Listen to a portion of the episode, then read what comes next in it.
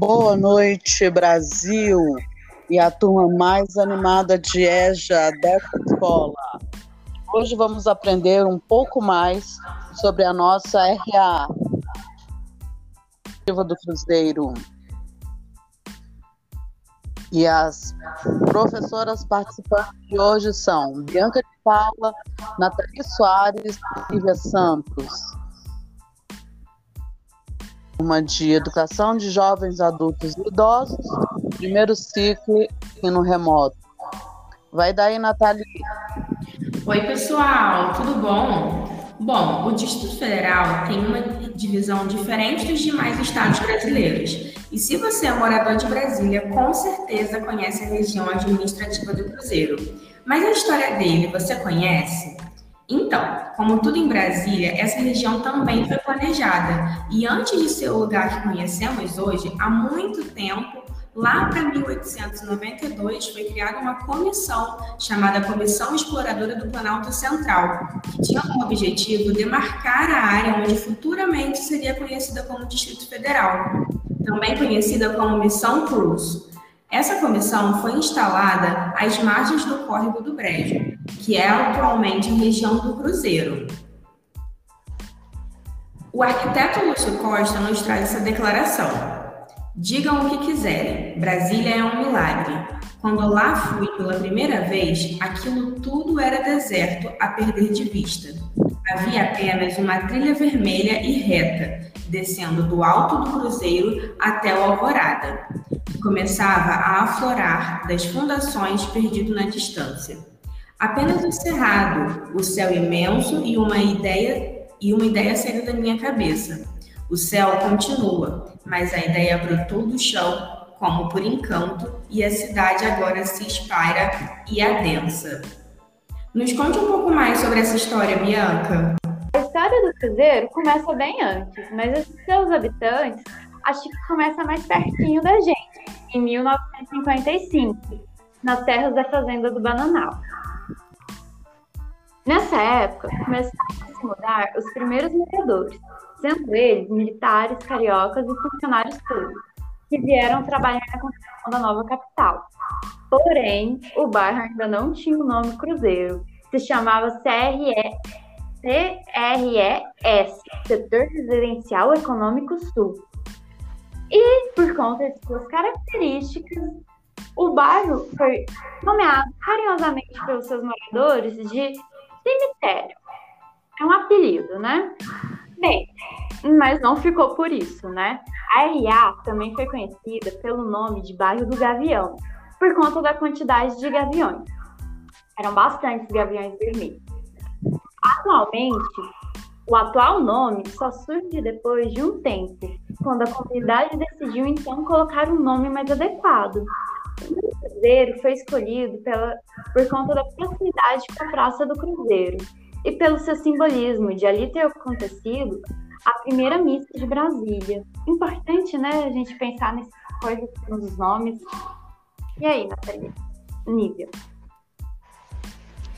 Bom, pensando um pouquinho nessa dimensão geográfica de espaço, de lugar, e pela necessidade que o ser humano tem de se reunir, foi criada a Aruto, fundada em 21 de outubro de 1961 pelos moradores do até então conhecido bairro do Gavião. A Associação Recreativa Cultural Unidos do Cruzeiro foi fundada com o intuito de promover um espaço de esporte, lazer e cultura. Um dos primeiros departamentos criados pela associação foi o tradicional departamento de escola de samba, como não poderia deixar de ser, afinal de contas, a maioria da população era oriunda do Rio de Janeiro. Isso Vai daí, mesmo. Natália. Desculpa. Isso mesmo, Lívia. E por conta de toda essa carga histórica, o Cruzeiro se tornou um patrimônio histórico e artístico da humanidade. Mas o que é um patrimônio histórico? É um título dado a um lugar que tem um valor muito grande para sua população.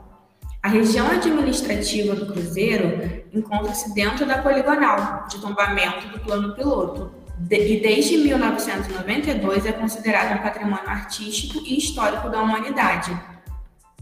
O fato dessa região administrativa ser considerada um patrimônio histórico traz algumas dificuldades para os seus moradores, como, por exemplo, a impossibilidade de alterações estruturais nas fachadas das moradias. Apesar de ser uma região tranquila, essa queixa é frequente nos moradores, por afetar a questão da segurança. Mesmo. Muito interessante esse ponto, né?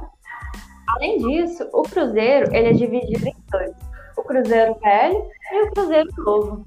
O Cruzeiro Velho, como sabemos, ele faz parte do projeto, o projeto urbanístico do Lúcio Costa, que é, por sua vez, formado por casas germinadas e todas brancas na época, né? E foi por isso o apelido de cemitério, por causa das casas brancas e da distância. E na época também de sua criação, ele tinha o nome oficial de setor de residência econômica sul. Nele, nele, no Cruzeiro Velho, se localizam a administração regional do Cruzeiro, o Cruzeiro Center, Centro Comercial do Cruzeiro, Centro Cultural Rubem Valentim, Biblioteca, Associação Recreativa Cultural Unidos do Cruzeiro, a ARUC. No Cruzeiro Novo, ele foi implementado na década de 70, também como parte do projeto de Costa, formado por blocos de prédios de 4 a 5 pavimentos. Foi denominado Setor de Habitação Coletiva Econômica Sul. E depois recebeu o nome de Cruzeiro Novo.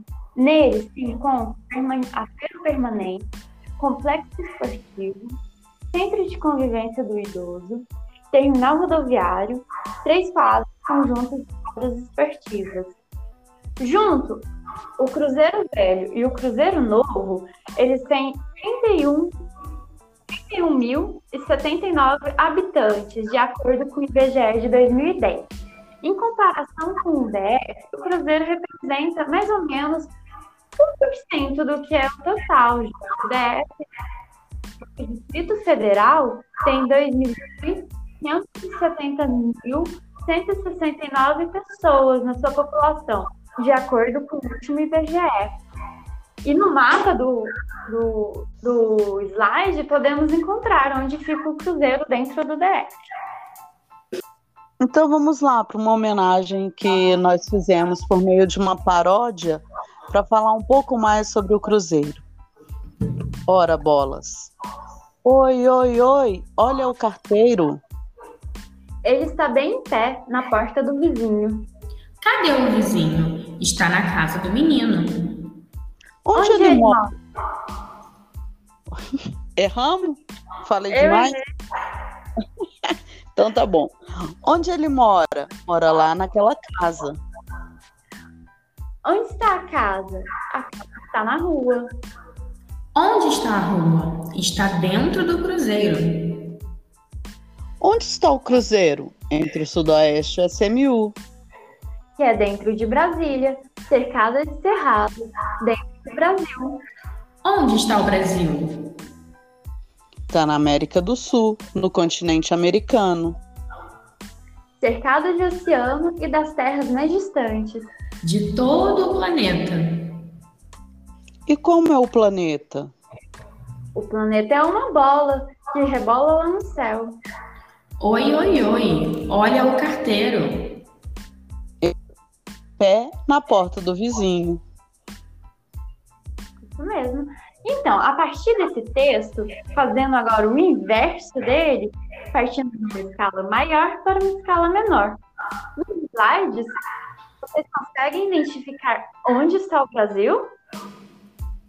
Isso mesmo, aqui está o Brasil, na América do Sul. Isso.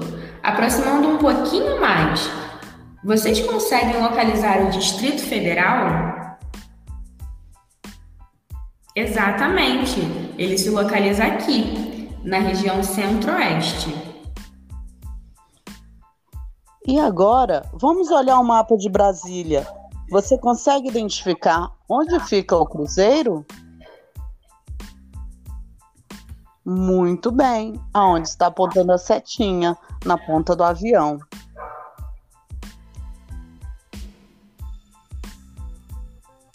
Agora o cruzeiro mais de perto para a gente ter uma melhor noção. Onde ficam os, os prédios e onde ficam as casas. Que são divididas apenas por uma pista. Isso mesmo. E agora nós queremos propor o seguinte para vocês. Que tal você caminhar pelo seu bairro através do Google Earth? É só clicar no link que ele vai te mandar aí para o Cruzeiro. E aí eu proponho o seguinte: olha só esse poemazinho da Carmen Lúcia. O bairro onde moro é pura animação. Casas, ruas e pessoas e muita agitação. Padeiros, barbeiros e até um sacolão. Supermercados e lixeiras sempre à disposição. E aí, o que que tem no seu bairro? Então, a partir de, dessa aula muito legal que tivemos, desses poemas que lemos, que tal fazermos uma atividade? Que tal criar um mapa afetivo da sua vizinhança? Vamos olhar para a nossa vizinhança com um olhar de sentimento.